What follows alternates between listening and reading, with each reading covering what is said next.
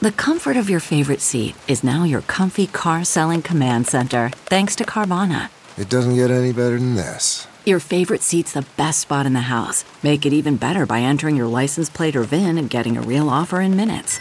There really is no place like home. And speaking of home, Carvana will pick up your car from yours after you finalize your offer. Visit Carvana.com or download the app and sell your car from your comfy place. What makes a life a good one?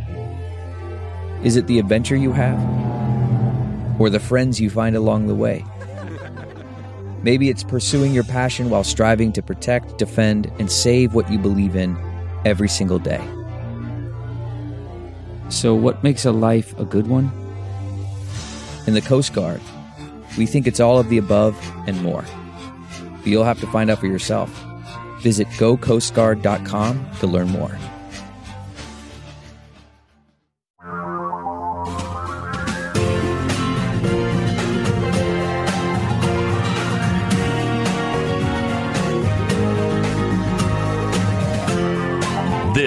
Is the Thom Hartmann Program.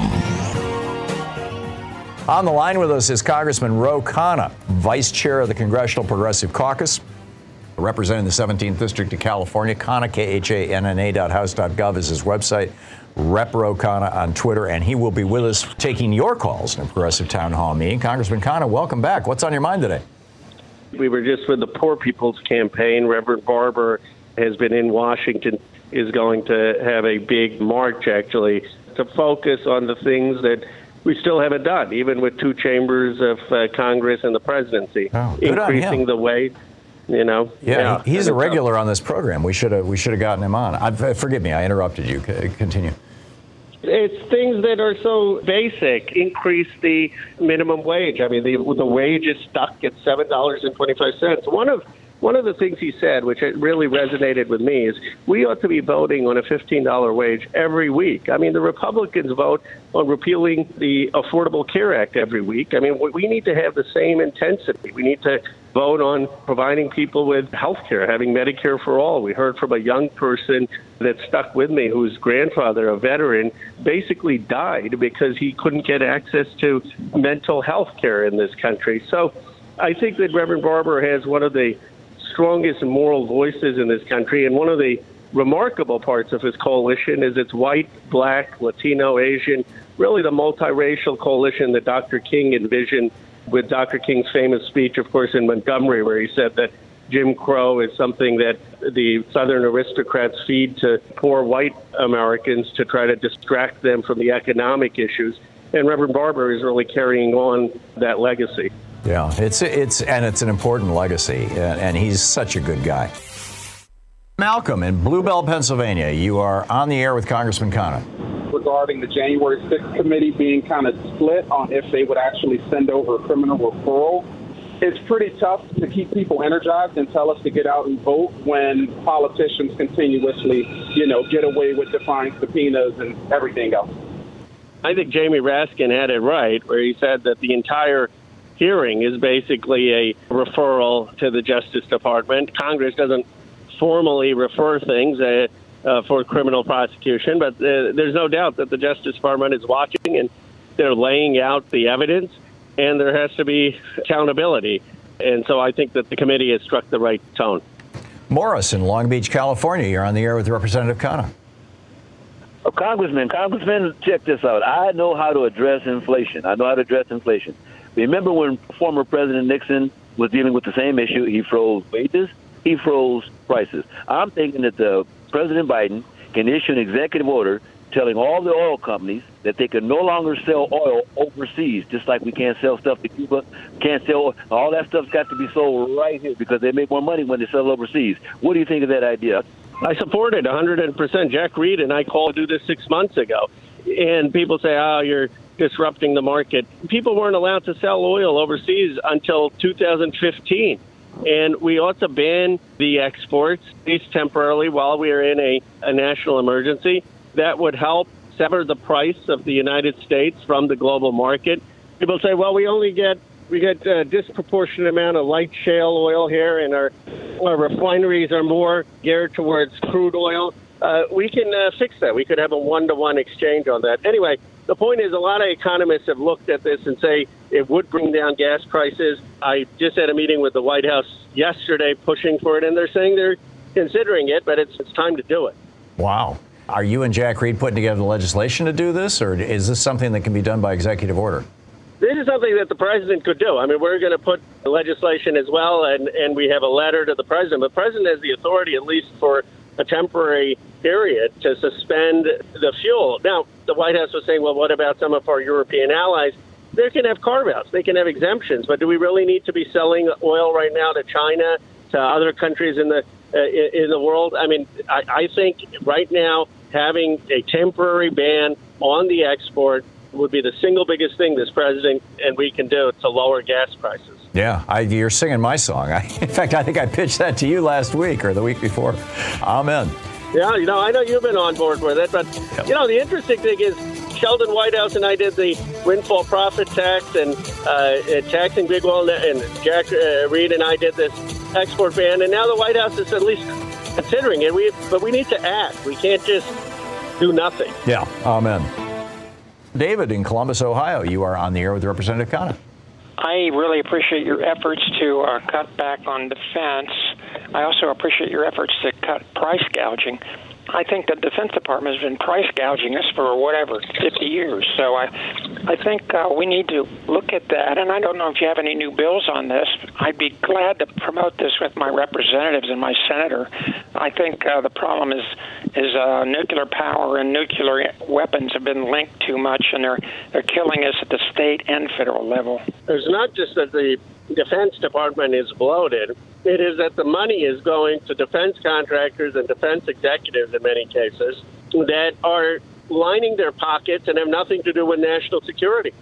I led the TransDigm investigation that showed that TransDigm was ripping off the American taxpayers millions and millions of dollars because they were overcharging for supplies thousand times more than what it cost when they were basically sole providers, so I had sole contracts. So we need to reform the entire procurement process, not allow for these sole contractors without price transparency, uh, and really uh, root out the giveaway to defense contractors in the defense budget.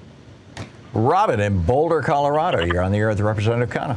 Here's a thought that I have, and actually, it's more of a question. Now that uh, Republicans are getting a rudimentary education on how the Constitution works and the limited powers of the vice president when it comes to counting electoral votes, Congressman, do you have any concern that this issue is going to be next on the right wingers' hit list, is trying to get that part of the Constitution changed? So if they don't like the results of the Electoral College, they the, the, vice president will have the power to pick the president and i will hang up and just listen to your call and i'll add to that the congressman khanna that just uh, two weeks ago i got an email from freedomworks i'm on their list saying that they had suggestions to reform the electoral count act so your thoughts this is the big concern. I mean, they don't have to amend the Constitution to give the vice president more power.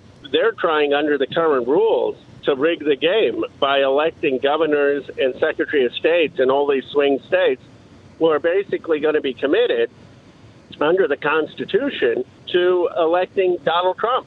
You know, I was having conversation with one Republican congressman who said that the Constitution literally says, as he reads it, that a state legislature or state can flip a coin to determine who they should vote for for president, and that there is no obligation for them to follow the election results.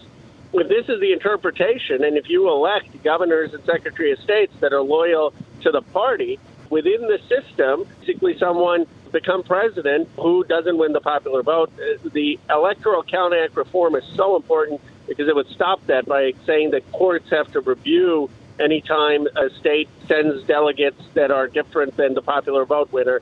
And we still haven't been able to pass that through the Senate. I think your Republican congressman is right. The Constitution says it very clearly that the state legislatures can decide which electors they're going to send. Uh, they choose to send the electors based on the election that they hold in their states, but they don't have to. We should fix yeah, that. We do. And the Electoral Count Act, the interesting thing is that the states all have laws in the state saying that they will respect the popular vote winner Right. for who they send. And what the Electoral Count Act says is you can't just retroactively get rid of that state law. And it will be hard for a state legislature to pass a law saying let's ignore that before the election. So it's a well worded statute, but it does no good if it's just caught up in the Senate. Yeah, there you go.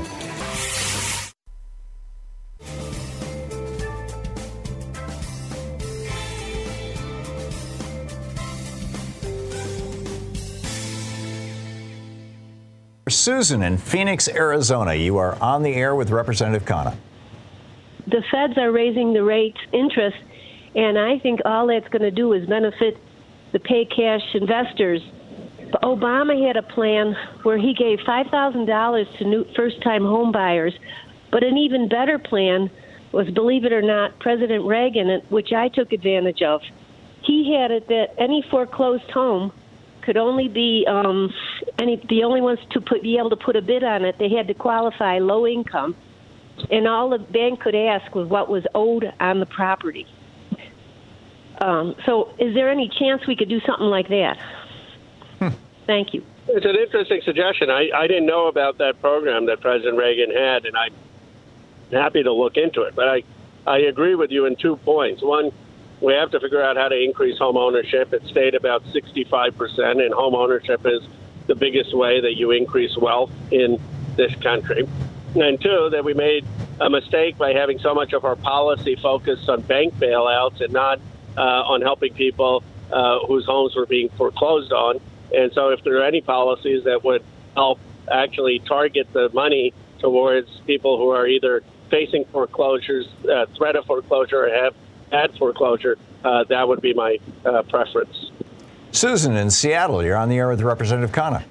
HR 4853, which, excuse me, uh, would require the FDA to put implement regulations within about a two-year period for home health care devices uh, that are would be non-visual accessible. Um, things like blood pressure cups, CPAP machines, um, monitors for diabetics or chemo monitors, which would allow uh, blind people to be able to stay in their home and in their community. And I know from talking to many of my friends, we're all very concerned about the proposed um, cuts to Social Security and Medicare, and um, to be able to, you know, even stay in our homes and take care of ourselves and not be a burden to our family and friends. And my question is, I know that many times when bills are introduced, you tuck them into other must pass bills.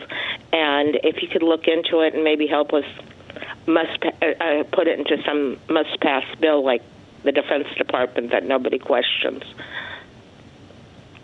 Susan, I appreciate that. I will look uh, look at that. I mean, first we need to be very clear that we shouldn't have any cuts to Social Security or Medicare. We need to be increasing those benefits. But I got concerned when the Republicans are saying if they take back the House or Senate, they want Biden to start a Simpson Bowles like commission.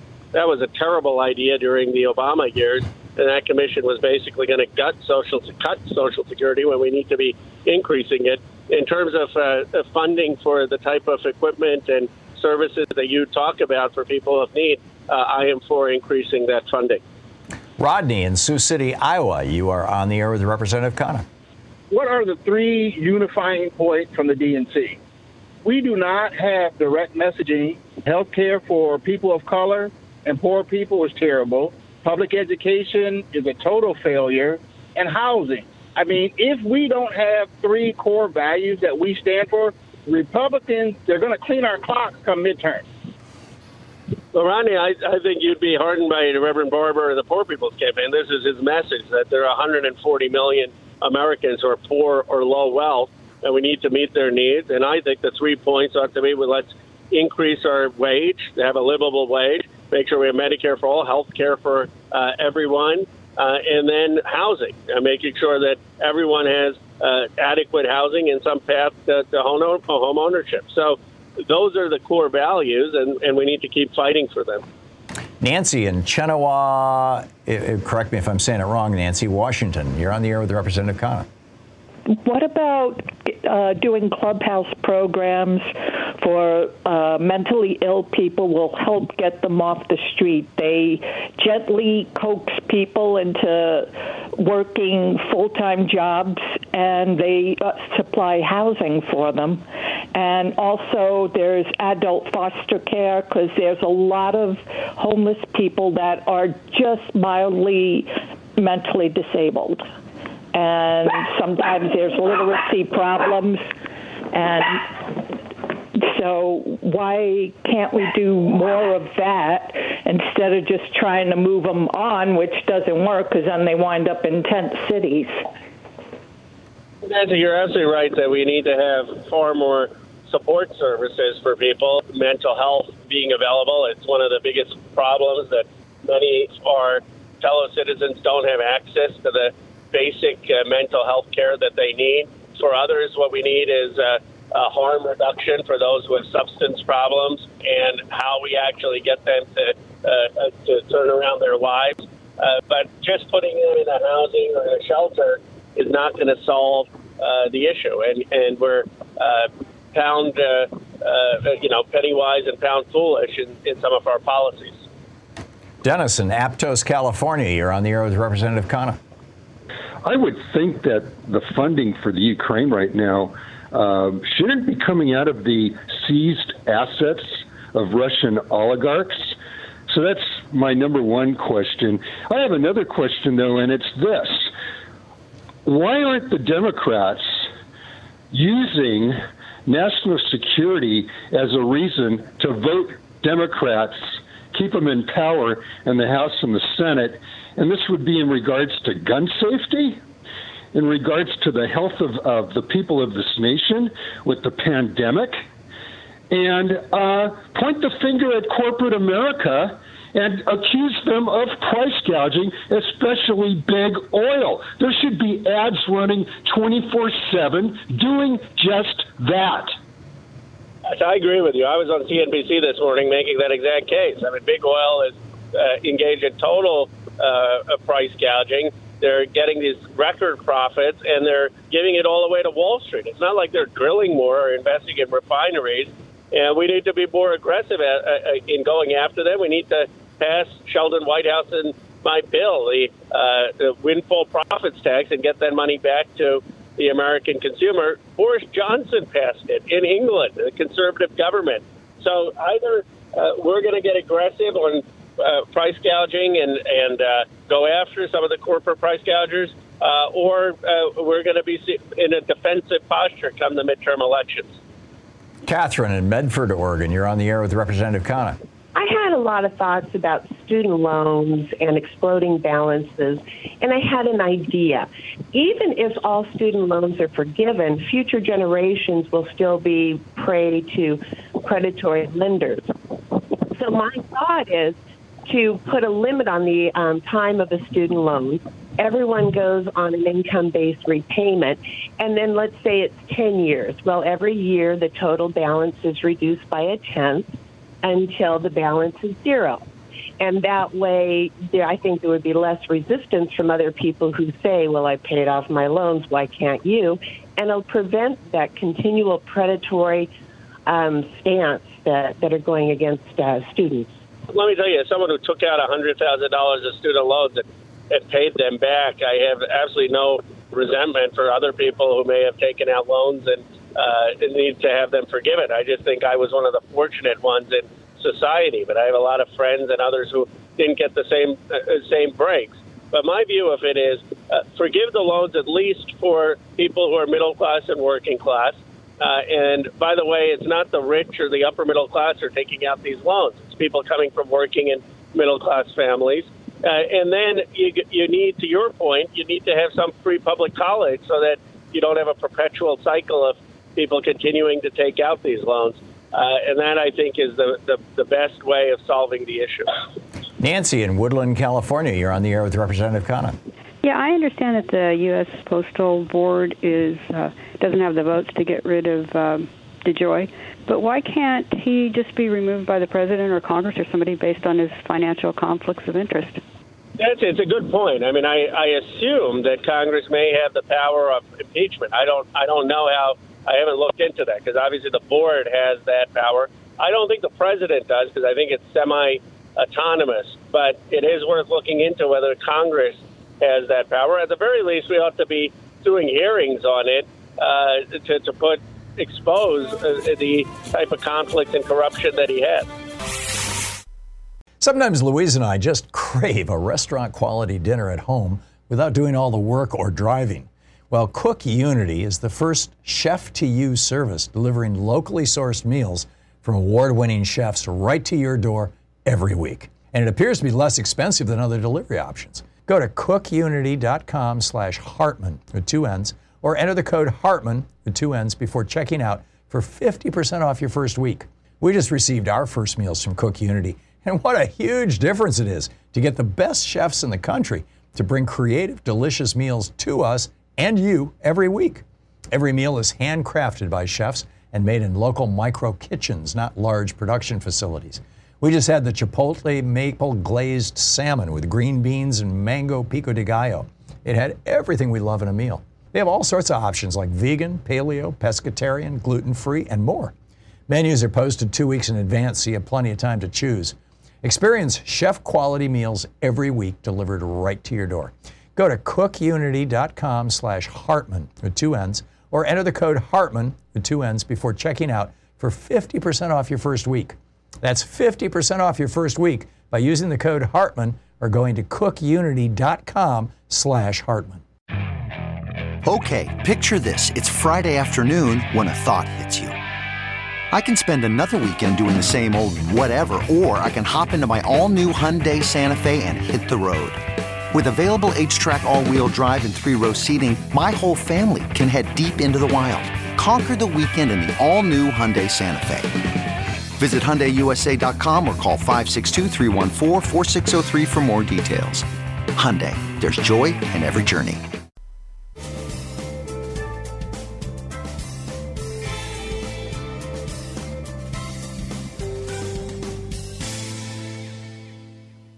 And welcome back. Michael in Fairview, Michigan. You're on the air with Representative Khanna. Is it going to be some indignant attitudes from the Democrats when they find out about this Supreme Court's wife being sadistic like she is? I mean, it would be nice to see some outrage.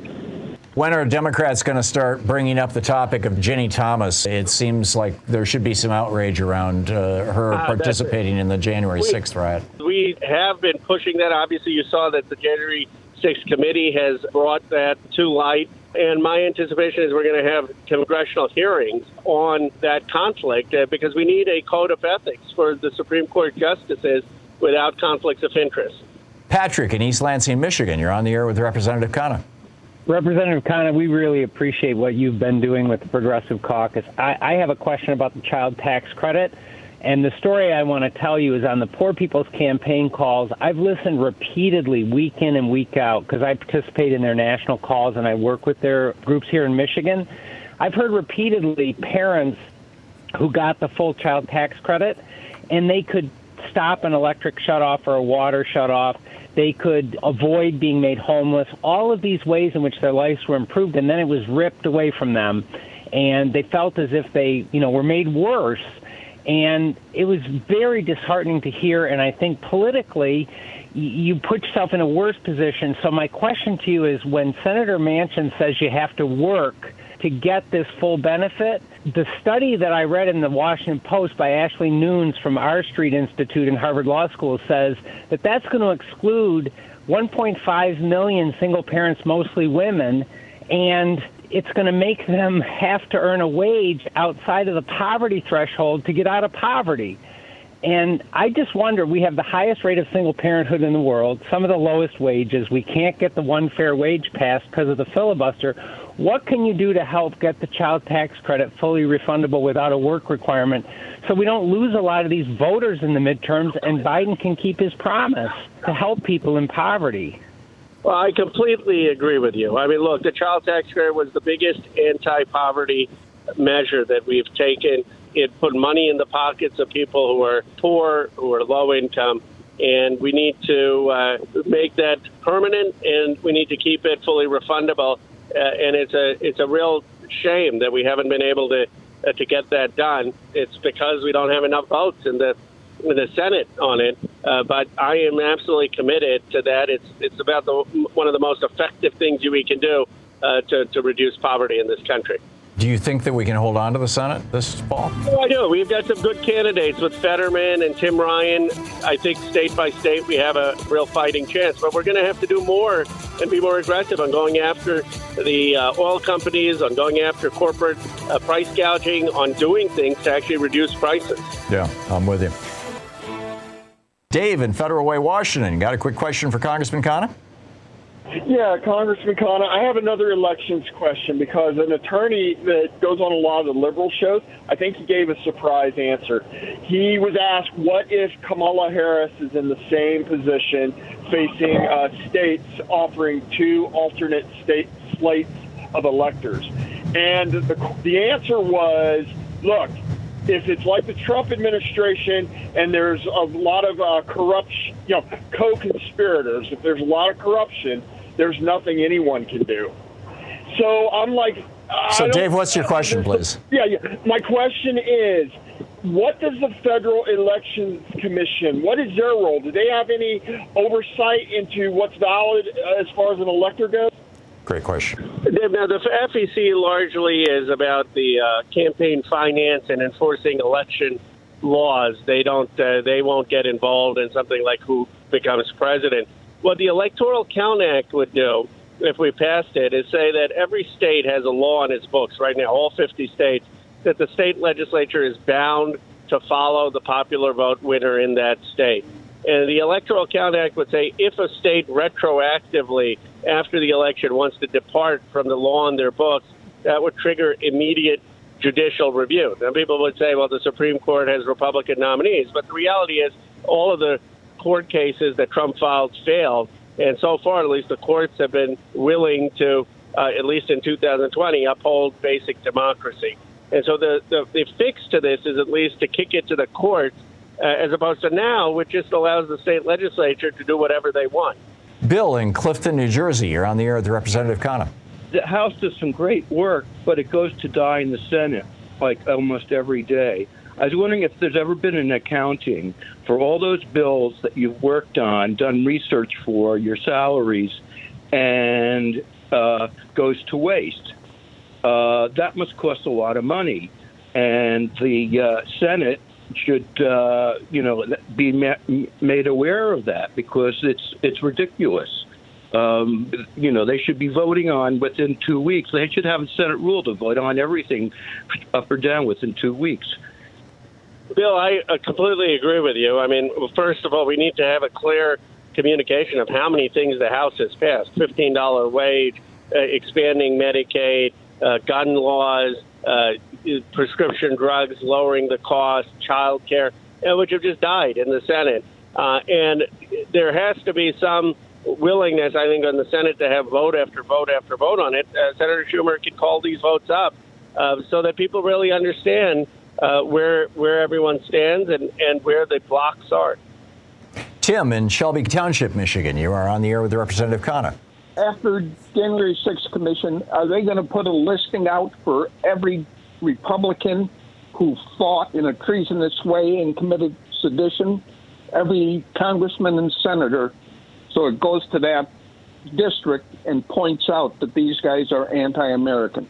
I think it's public knowledge of the people who were inciting the insurrection, and I, I think that that was exposed, obviously, by the January 6th committee. I mean, you had people asking Donald Trump for a pardon. You don't ask someone for a pardon if you don't think you may have criminal uh, exposure. Uh, and so th- that we, we do need to make sure that those uh, members of Congress who participated in the January 6th insurrection, that they're held accountable just like anyone else. I've been watching this last night. All the news coverage was about, and a lot of the stuff in the committee was saying Mike Pence could determine the next president. But in fact, it was Mike Pence has to throw it to the House, which means that the, there have to be members of the House collaborating with this. Do you think that you guys are going to be looking into that? Absolutely, and the committee does, and you're absolutely right. I mean, the reality was that they had more of the delegation, the 20, you know, because it, in the House you don't vote just by who has more more of the majority. Each state casts one vote. That's Right. how the Constitution is written. And so, what the, the plan had to have the buy-in ultimately of uh, of McCarthy if if uh, uh, for it it to work. And uh, there there needs to be more of a look i- i- investigation. I think the committee has looked into this, and this is why they wanted to subpoena McCarthy into what was the coordination between the House Republican and the White House, and whether there was some plan to have them overturn the election. Yeah, it, it is truly breathtaking. Congressman Khanna, thanks so much for dropping by. I love being on. Thank you. I realize you're on the run there with the Poor People's Campaign, and, and thank you very much. Quick math the less your business spends on operations, on multiple systems, on delivering your product or service, the more margin you have and the more money you keep. But With higher expenses on materials, employees, distribution, and borrowing, everything costs more. NetSuite is the number one cloud financial system, bringing accounting, financial management, inventory, HR, all into one platform and one source of truth. With NetSuite, you reduce IT costs because NetSuite lives in the cloud with no hardware required. It's accessible from anywhere. You cut the cost of maintaining multiple systems because you've got one unified business management suite. You improve efficiency by bringing all your major business processes into one platform, slashing manual tasks and errors. Over 37,000 companies have already made the move. So do the math. See how you'll profit with NetSuite. By popular demand, NetSuite has extended its one-of-a-kind flexible financing program for a few more weeks. Head to netsuite.com slash Hartmann with two N's. netsuite.com slash Hartmann. That's netsuite.com slash Hartmann. CarMax is putting peace of mind back in car shopping by putting you in the driver's seat to find a ride that's right for you. Because at CarMax, we believe you shouldn't just settle for a car, you should love your car. That's why every car we sell is CarMax certified quality so you can be sure with upfront pricing that's the same for every customer. So don't settle. Find love at first drive and start shopping now at CarMax.com. CarMax, the way car buying should be.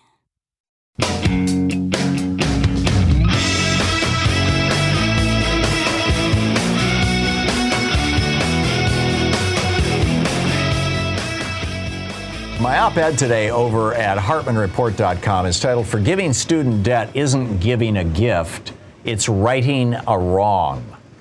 And I start out by quoting a, uh, a right wing website. Well, actually, I start out by pointing out that Ilhan Omar of uh, Minnesota, the Democrat of Minnesota, Representative Omar, along with 55 colleagues, just sent a letter to Education Secretary Miguel Cardona wanting details of the coming forgiveness of student debt. I Googled student debt forgiveness. Actually, I DuckDuckGo'd it. And the first thing that popped up was a Fox News article by a woman saying, uh, you know, if, uh, the, if there are millions of Americans like me for whom debt forgiveness is an infuriating slap in the face after years of hard work and sacrifice. And I'm like, this, to be charitable, is BS. Forgiving student debt is not a slap at anybody. It is righting a moral wrong inflicted on Americans by Ronald Reagan and his morbidly rich Republican buddies. You know, prior to the Reagan Revolution, pretty much anybody could go to college. You could. Yeah, my mom put herself through Michigan State University, which is no slouch in terms of being a good college, working as a summer lifeguard up in Charlevoix, Michigan, and she graduated magna cum laude. She could do that and her, you know, her father was dead. Her mother was city manager for Charlevoix. Not a wealthy family at all, but that's that's what they did. I talk about how my dad and Louise's dad both, you know, went to college on the GI Bill. Her dad ended up the uh, attorney general for the state of Michigan. We found that every dollar we invested in our young people coming back from World War II with the GI Bill, every dollar we invested produced a seven dollar return in additional tax revenue because those people made more money because they had an education. So, you know, f- for most of the history of the United States, Abraham Lincoln put into place free college. 73 land grant universities across the United States where college was free or close to free. MSU was one of them. And, and Thomas Jefferson created the first free college in the United States, the University of Virginia. And he was very proud of the fact to the day he died. In fact, it's, it's on his, uh, his tombstone, which he himself wrote that you know that's more important than him being president. In fact, I don't, I don't, I believe his tombstone doesn't even mention his being president. I think it mentions that he wrote the Virginia uh, Declaration of Rights, that he founded the University of Virginia and that he was the author of the Declaration of Independence, if I'm remembering correctly. So, you know, we have a long tradition of access to colleges in the United States, but what happened was when Reagan came into office, 80% of college education was paid for by state and federal money. States picked up 65%, federal money picked up 15%. So only 20% was paid for by students through tuition. Reagan, uh, first of all, when he was governor of California, he ended free college in California and he cut the budget for the University of California by 20%, the amount of state money going to them. So they immediately had to jack up tuition. Then, when he became president, he did the same thing to federal support for colleges. And so, you know, the legacy of Reaganism, the reason why we have a $1.7 trillion student debt overhang that's preventing people from starting families, buying homes, starting businesses, the whole reason for this is because we went from 80% of college costs being paid for by government when Reagan came into office to only 20% of it being paid for by government now as a result of 40 years of Reaganomics and it has gutted American education. It has gutted the American middle class. We've got this massive debt. And, you know, there's this debate even among liberals who are saying, oh, well, you know, you've got to, if you're going to uh, do away with student debt, you got to make sure it doesn't go to rich people. Rich people don't have student debt, number one. And number, I mean, come on, who's going to sign up for an 8% student loan when they got enough money in the bank that they could just pay for it? So, number one, that's a crazy notion. And number two, it, it's not, you know, yes, you know, a lot of people worked really hard to pay off their student loans. Good on them. But they shouldn't have had to in the first place. This is not a slap in their faces. This is acknowledging, you know, hey, you did good, but it's acknowledging that the people who couldn't pay off their student loans, typically the, through no fault of their own, should never have had to have student loans in the first place. We are literally the only developed country in the world that has a student loan industry attached to our backs like a giant blood sucking leech. Just like we are the only developed country in the world that has a massive for profit health insurance industry also attached to our back like a blood sucking leech. These two things, frankly, I would put these at the top of the Democratic agenda. People talk about, you know, how should Democrats message? It should be health care for everybody at no cost, college for everybody, and trade school for everybody at no cost. Every other country in the world can do this. Canada does it. All of Europe does it. Costa Rica does it, for God's sake. They have free health care and free college education. We can do this, can't we? Anyhow, you can read the whole the whole rant complete with all the links and sources and everything else. No commercials, no ads at all, over and for free over at HartmannReport.com. It's titled Forgiving Student Debt Isn't Giving a Gift, It's Righting a Wrong.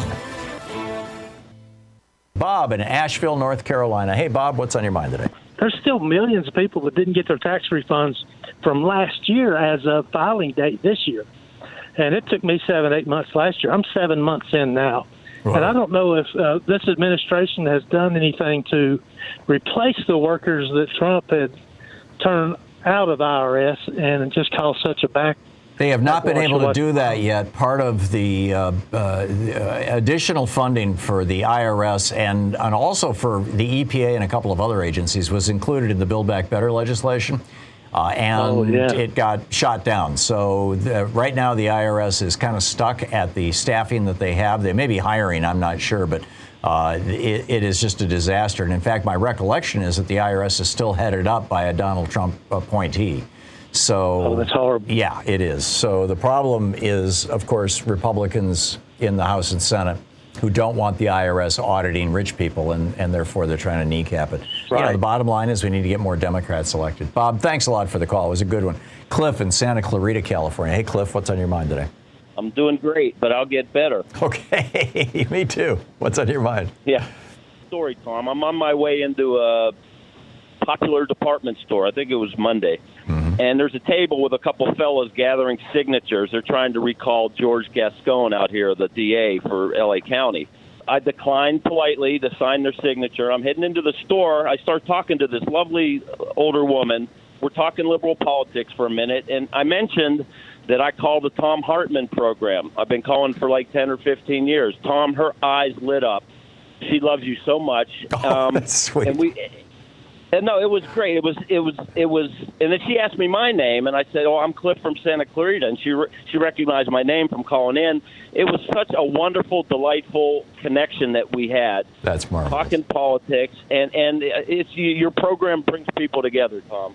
Well, thank you, Cliff. Is that what you call about? Anyways, no water. I'm calling about water, Tom. Okay. Yeah, you got a Um, problem there I in keep California. reading about this. We're in a mega drought. We got the crisis out here. All the lakes and reservoirs are super low. The Colorado River is super precarious right now. My question to Tom is: Is desalination plants on large scale are they feasible? And if they are feasible, why aren't they building them? And if they're not feasible, what are we going to do?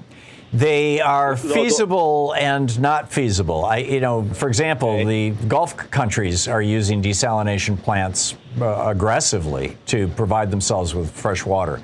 I mean, they're right on the Gulf, right? But uh, but it is brackish water or salty water. But um, the problem is basically the way desalination works. Uh, you know, there's the the uh, there's two main techniques. One is to push it through a filter through a membrane that is uh, uh, selectively permeable it, that, that will not let the salt through but does let the water through. The problem is with that is that it requires an enormous amount of pressure and you've got to continuously clean the filters. That takes a lot of energy. The other way to do it is to boil water let it condense and catch the condensate. That requires a lot of energy, a lot of heat. And so in the Gulf states, they can do that because they got free oil and they run them off oil. Uh, there is some speculation that it could be done using solar collectors, that, you know, a, a couple of acres of perhaps even floating solar collectors could generate enough electricity to run a desalination plant. The problem is getting it to scale, and I know that there's some, some demonstration projects being done in California around this, but I'm, I, I'm not all that familiar with the state of the art right now. But uh, you know, an, an awful lot of emphasis instead is being put on simply recycling water. You've got numerous communities now in California and around the world that are recycling wastewater, both gray water and black water, into drinking water, into into potable water, and uh, that that may be that's that's certainly a better option for inland communities, for example, like in California, like in the valley. Uh, where you know Yeah. getting the water from the ocean would be a problem to begin with, much less the desalination route. But that's everything I know about that, Cliff. Okay. All right. Thanks, Thanks, a lot for the call.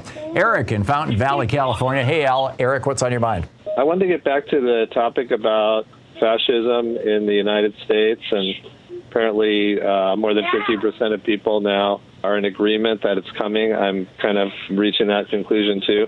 But I think that what we're looking at is Republican Party trying to declare one party rule. Oh yeah. Uh, in our country, and um, I don't think that's going to work for long. And particularly, I don't think it's going to work in the blue states. And I'm trying to envision because I'm thinking, seeing this as a real possibility, how this is going to play out. And are the blue states going to, you know, secede? Are they going to? Are the red states going to try to occupy them? You know, I'm kind of like taking the next step and going, how's this actually going to play out in the United States? Yeah, I, I don't know the answer to that, uh, Eric. I, I wrote a piece uh, a week or so ago on HartmannReport.com titled uh, "What Would a Fascist America Look Like?"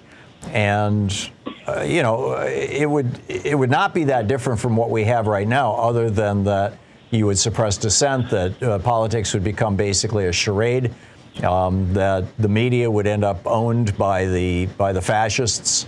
Um, you know, I mean, Viktor Orban laid it out in Hungary. This is this is clearly what the Republican Party wants to do, and and Orban has largely turned Hungary into a fascist state. Uh, I, I think I, I agree, Bob. I think it's, or excuse me, Eric. I think it's very, very possible that this is going to happen here in the United States, and it's absolutely what the Republican Party is working toward right now, and it's very, very troubling. Eric, thanks a lot for the call. Bob in Raleigh, North Carolina. Hey, Bob, what's up?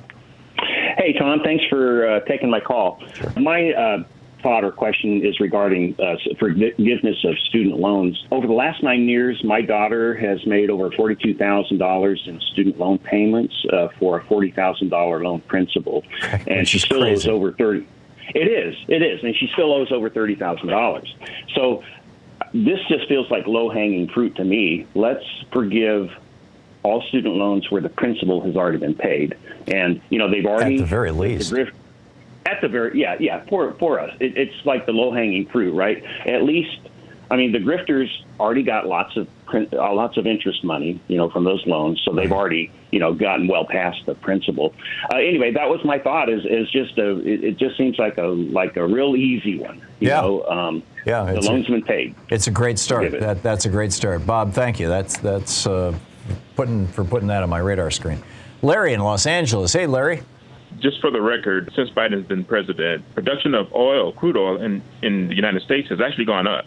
The news media won't say that because the, it messes up their narrative. uh, trying to blame. Yeah. Yeah, it messes up their propaganda. They're trying to blame Biden for the, uh, the increase in in, uh, in gasoline, but we've actually increased our production, and anybody can look this can check this by going on the internet and looking up uh, oil production in the United States, and make sure you include 2022 you'll see that it's actually gone up. There's no reason for the prices to be as high as they are today. Well, the- I- I a lot of that oil, a lot of that increased oil production is being shipped overseas, as Congressman Khanna pointed out in the last hour. But even still, there's, there's no reason why our, we should be paying that higher gas price. No, And, uh, uh, Bernie, that- Bernie pointed out a couple days ago the last time oil was $118 a barrel, which is where it was two days ago. Uh, the price of gasoline was $3.50 $3.25 a gallon, if I'm remembering correctly.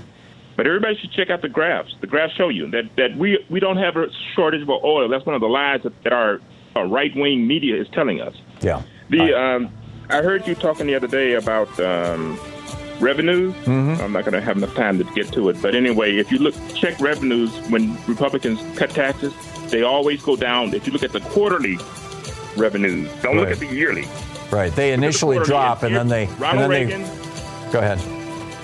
Yeah, Ronald Reagan, George W. Bush, Donald Trump all saw revenue drop when they when they cut taxes. Absolutely. And then and then it catches up because the economy grows. But yeah, absolutely, Larry. Listening to Thom Hartmann. Visit thomhartmann.com for audio and video archive.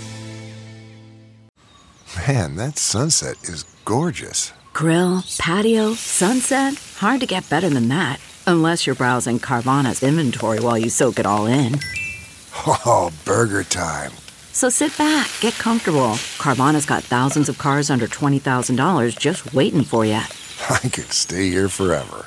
Carvana, where car buying meets comfort, meets convenience. Download the app or visit Carvana.com today. Chuck in Tacoma, Washington. Hey, Chuck, what's on your mind today? Ronald Reagan's 11th commandment for Republicans, which is thou shalt not speak ill of any fellow Republicans. Are we seeing I think I think you I think you hung up on yourself, but uh, so I'm not sure what your question was, but uh, it sure looks like the GOP is still doing that, with the exception of Liz Cheney right now. Richard in Huntsville, Texas. Hey, Richard, what's on your mind today? First point is, and you may have touched on this, and I'm sorry, but I, I try to catch all your stuff, even though I recorded, I don't catch up with all of it. But this so parallels. I mean, let's look at the big picture of the history of the United States. And I'm talking right now pre-constitutional convention. The Articles of Confederation wasn't working. We did, the government didn't have any power, didn't have any teeth, and that's what I see going on right now with the inability to, uh, you know, to uh, enforce subpoenas. And uh, I think we need to revisit pardoning power and revisit Supreme Court powers and alien sedition. You know, like Fox Fix News and hold accountable these collaborators of the will to destroy democracy. And I see Shays' rebellion as just that was uh, that's so parallels January 6th, and in that it, it's it's it's bringing to mind. Um, I thought Shays' rebellion was a, a protest. Uh, you know, it was uh, basically people. It was a protest against debt, wasn't it? I, I'd have to go back and I mixed them up in my brain, the different, the various rebellions at that time. It was rebellion to paying taxes, but it was state taxes. But yeah, and it was in Massachusetts, and it was, uh, you know, the Articles of Confederation. I mean, each state had only one vote, and Congress didn't have the power to tax. And you know, you had states that were making deals with it, with other countries and stuff like that. But but uh, you know, January 6th is going. I'm hoping it's going to be like Shays' rebellion in that it's going to trigger people into realizing that this, the, the government now doesn't have any teeth. It doesn't have any power. Like I said, uh, when Well, it's when, been uh, it's been paralyzed by the Senate, basically. well, you can't even enforce the subpoenas. Okay, that's my first point. And and like I said, you probably have touched on that before. I'm sorry if, if I missed it and just brought it up and, and reiterated it. But anyway, when two years ago, our worst fears was Trump escaping justice, and no vaccines in time before before we die. Right. Um, now, that was two years ago. I mean, I longed for two years ago when that was our worst fears. Uh, I remember your discussions. You know, we on, uh, when you were talking about how what he's probably going to go to another country. I, I longed for two years ago when that was our worst fears. So this is my segue into the question: What do you see where we are two years from now? I think a lot is going to depend on whether the Republicans take control of the House and Senate and whether the Trump faction retains control over the GOP. If both those things happen two years from now, in all probability, we will be in the last stages of American democracy and entering a fascist state. If the Republican Party overturns the Trump faction, or if the Democrats hold on to the House and Senate in this election, I think we still have a chance. Uh, you know, if, if the GOP takes the House and Senate, well, it's going to be a tough two years, Richard. It's going to be real tough. Lowell in Salem, Oregon. Hey, Lowell, what's on your mind today? First, I wanted to remind you that there were five Democratic senators that helped block the public option back in 2009. Yeah, Joe Lieberman Uh, was the deciding vote, but you're right. Exactly. So just to remind you that, you know, and Tom Carper of that list of five is still in the Senate. So he's also a blocker to the public option. But anyway, the California universal health care bill failed, and one of the excuses they used was that Medicare didn't have a waiver for states to, uh, you know, have their own universal health care system. And I'm I want to uh, find out how we can encourage the Democrats to pass that waiver since they've decided to go with PAYGO to block it at a federal level. Right. So maybe encourage Right. The way the waiver, the waiver, for all waiver. Right. The way the law is set up right now, um, because you know Medicaid can be block granted to states, um, and then the states take the money and they distribute it however they want, and that's why different states have different eligibility requirements for Medicaid. Medicare, on the other hand, cannot be block granted to states. Medicare, being a federal program, uh, basically connects the federal government to the individual receiving it. So when you know when my Medicare uh, expenses are submitted to Medicare, it, it's me and the federal government. There's no state of Oregon in the middle. And so the problem is it, when California wanted to say, okay, we're going to stop you know, uh, uh, all of these various schemes, you know, insurance and everything else. We're going to stop all that and replace it all with Medicare for all. We're going to, the state is going to cover everybody's health expenses, and we're going to pay for that with a statewide tax. The problem that they encountered was that there are millions and millions of people in California who are on Medicare. And if those people stopped receiving Medicare payments because they're now on the state program, which is what the state uh, legislation would have done, then that lack of Medicare money coming into the state is a, a financial disaster for the state. The same thing happened to Vermont, by the way. A friend of mine, uh, a very dear friend of mine, was the uh, HEW secretary in Vermont when Peter Shumlin, the governor, got this passed in Vermont. And they tried to do single payer, and then they discovered that the Medicare law is written the way it is, that you know, all of a sudden the state was going to lose all their Medicare funding, and they just couldn't afford to do single payer. You're absolutely right. It requires a waiver. The federal government has to pass a law that uh, Medicare can give an individual state the ability to re- continue to receive Medicare payments and and simply aggregate them into the state's policy or, or something. You know, there has to be a way to do that. And the problem is that, uh, in fact, that there has been legislation introduced several times in the House, and I believe it's passed the House of Representatives for Medicare waivers. It is consistently and regularly blocked by Republicans in the Senate. So that's where we're at. Thank you. Okay, you're welcome, Lowell. Dexter in New York City. Hey, do, hey, Dexter, what's on your mind today? Um, I was calling about HR 5905. It's a GI reorganization bill that would give GI benefits to descendants of um, world children of World War II veterans and spouses. Um, and the Democrats haven't moved on it at all. I was wondering why it's still stuck in the Veterans Committee. They haven't moved on it at all. Uh huh.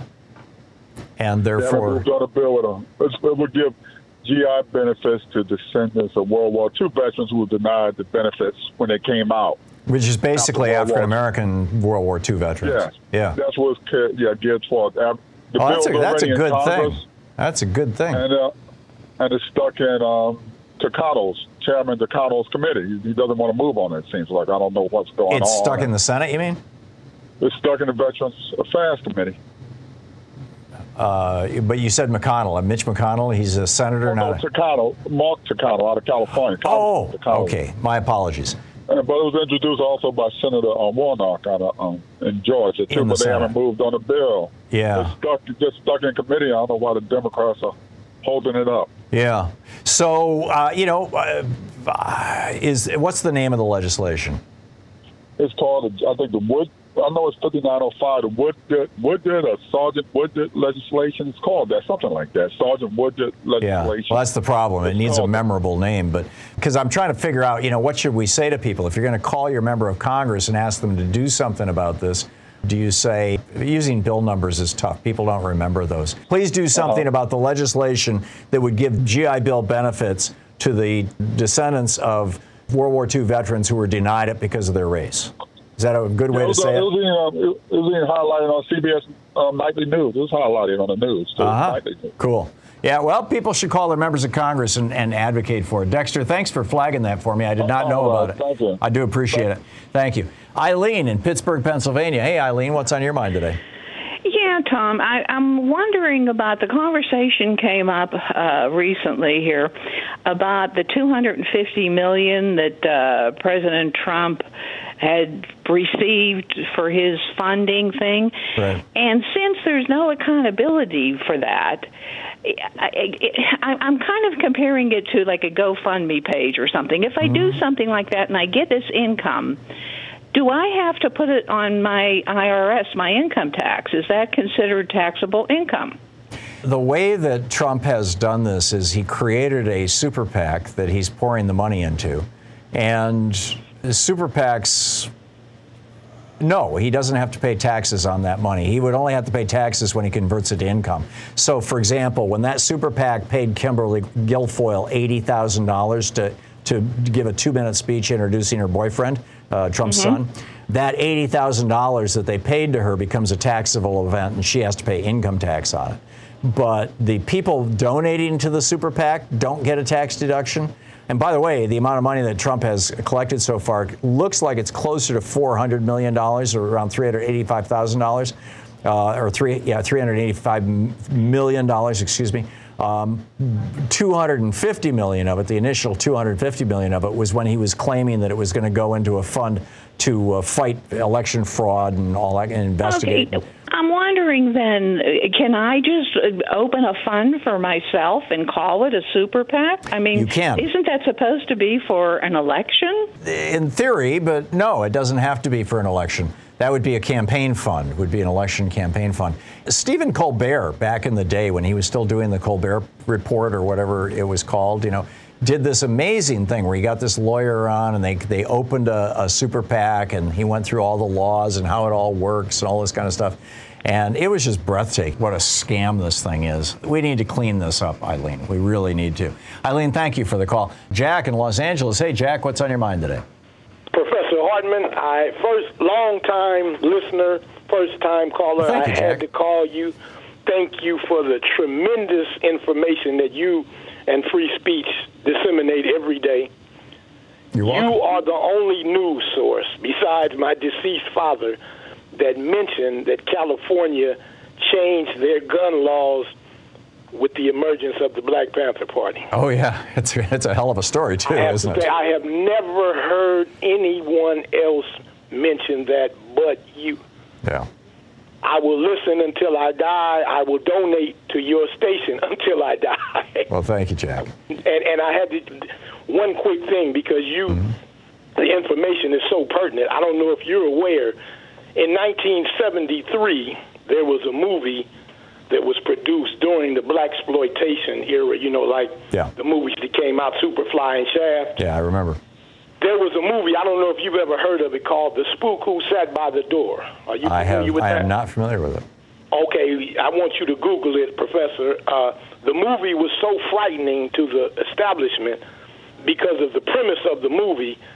A black man trained by the CIA came back to the neighborhood and d- developed an underground army that they pulled the movie from the theater. Oh, interesting. It's called The Spook Who Sat by the Door. I'll have to check it out. But I will watch you forever. My mother's 93. You are the only news source that we religiously watch. I want Well, to thank you for everything. Thank you, Jack. Thanks for your kind words, and please say hi to your mother for me. Okay, thank okay. you. Good talking to you. Thank you.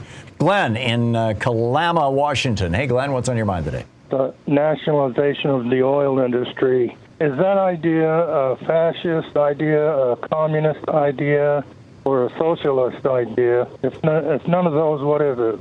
Well, it's hard to say. I mean, Norway has largely nationalized their oil industry, and they're not a fascist nor a socialist country. Uh, you could argue that they're democratic socialist. Um, but, you know, the, the sovereign wealth fund for their country is huge. It's why they have such a high standard of living.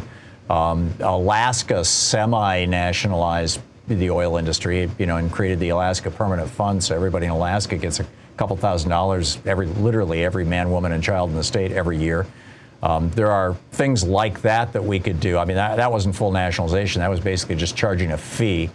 Um, you know, we could claim that the oil in the United States is, is U.S. property, and we could change, we could raise royalties on it. And that's something that could probably be done administratively. Um, there are a lot of ways to go on that, Glenn. And Yeah, what, what about a cooperative? uh, you know, cooperatives are possible. I mean, it, it, it would be a big lift because, of course, the oil industry has a lot of money and a lot of political power, and they would yell and scream and call it communism. I guarantee you that. And and therefore, I, I don't think it's a fight that's really worth having, but it's something that we should keep in our back pocket. Glenn, thanks a lot for the call. David in Fresno. Hey, David, what's up? Hi, Thom. We enjoy your program so much. Thank you. Um, I was wanting to talk a little bit about the student loan crisis. Um, I uh, grew up in a small town in Michigan uh, near Kalamazoo in the in the early uh, '60s. Or I went to college, and my mother worked at a factory. Uh, my father had died, and I was able to go through the University of Michigan and also a year at the University of Madrid. And I, I thank you for your analysis of the Reagan uh, contribution to this. My theory is that we we were able to educate several uh, or many working class people, and from that we had the '60s sort of a cultural revolution, and I think that scared the work. I think it scared the power elite Oh, it absolutely did. Russell Kirk wrote a book about this in 51, The Conservative Mind, predicting essentially the 60s and saying that, you know, when that happens, when the young people and the black people and the women rise up, that's when the government has to crack down and defund the middle class. And that was Reagan's mandate. Reagan Reaganism has moved $50 trillion out of the pockets of the middle class, the American working class, and into the pockets of the top 1%. And they did it under the rubric of it's going to ensure social stability. That's fascinating. I really appreciate Yeah. having that information. Yeah, no, I had it's- an argument with my I had an argument with my cousin from Arkansas saying I couldn't go to the University of Michigan today. Oh, yeah, And absolutely. He said, oh yes, you just have to you just have to get a job and you could do it. I said no, I couldn't. Yeah, get a job as a, as a, as a you know, a, a well-paid job. That would be the only way to do it. Yeah, David, spot on. Reagan did gut education in the United States. You've been listening to Thom Hartmann. For audio and video archives, visit thomhartmann.com.